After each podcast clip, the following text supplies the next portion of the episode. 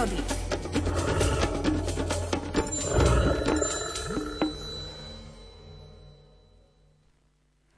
Od prvého okamihu, ako sa prírodovedec Miroslav Saniga stretol s hlucháňom ešte ako malý chlapec, pocitil k tejto zvláštnej ratolesti prírody neopísateľné chvenie srdca.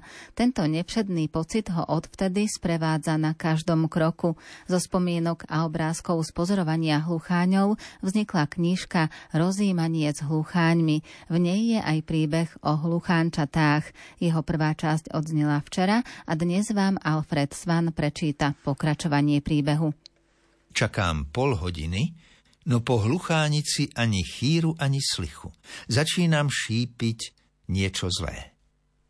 Veď bol práve čas krátko pred liahnutím mláďat a vtedy hluchánica nezvykne opustiť znášku na taký dlhý čas.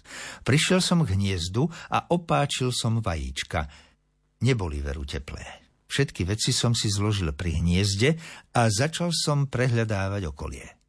Netrvalo mi dlho a ani nie 50 metrov od hniezda som našiel zo pár letiek a chvostových pier z hluchánej sliepky.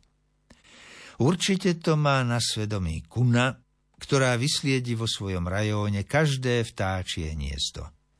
Ešte, že pristihla hluchánicu mimo znášky. Tak to nie je z nejakej inej sliepky, len z tej, po ktorej tu zostala táto opustená znáška. Hútam v duchu a už aj bežím k násade. Ešte som tam pol hodinky čakal, ak by to predsa len nebola bývalá hluchánica z tejto znášky. Neprišla a tak som opatrne poukladal vajíčka do košele, svetra i teplého uteráka a utekal rýchlo k hluchánici, ktorú som našiel na poludnie. Sliepka však sedela tak pevne, že som ju nemohol nejako odplašiť. Napokon predsa len, keď som bol od nej na dosah ruky, poodišla iba pár krokov od hniezda a dívala sa, čo to tam s jej znáškou stváram. Modlil som sa v duchu, aby sa nenaľakala a neuletela. K jej šiestim krôbkatým vajíčkam pribudlo ešte ďalších päť. Rýchlo som sa vzdialil a spoza kmeňa smreka som s napätím očakával, čo sa stane. Celý som sa chvel a takmer som zabudol dýchať. Nohy sa mi tak triasli, že som nebol v stave ich upokojiť. Nikdy predtým som necítil také vnútorné pnutie. Hluchánica sa najskôr obzerala, potom sa však na moje veľké potešenie pomaly pobrala k hniezdu. Keď zastala nad ním, a ako si nechápavo sa pozerala, čo jej to tam pribudlo, prestal som dýchať. Aj srdce sa mi zastavilo.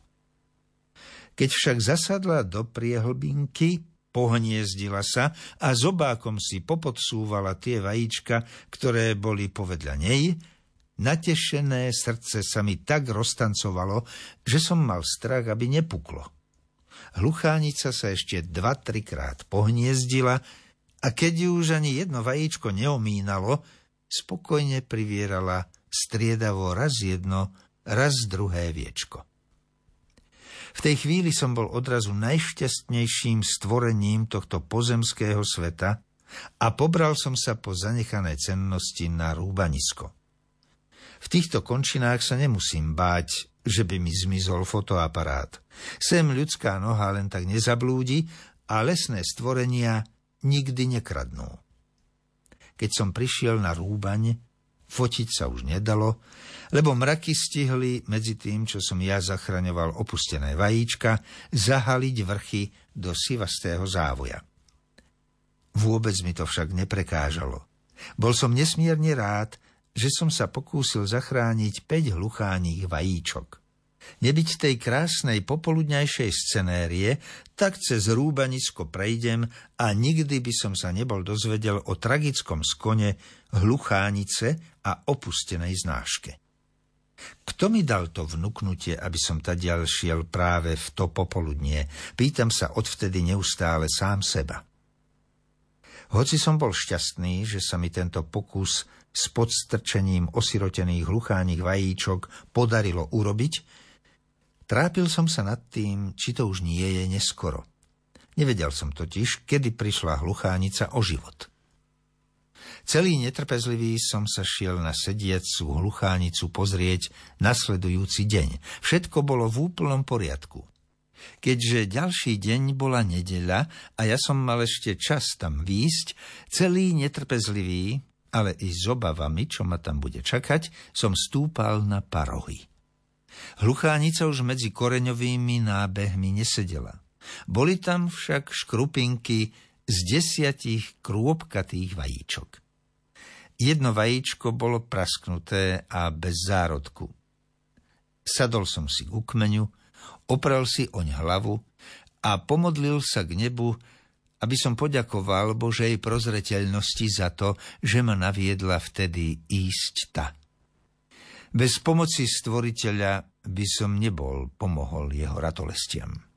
To on si želal, aby som ich zachránil nielen pre neho, pre prírodu, ale aj pre nás.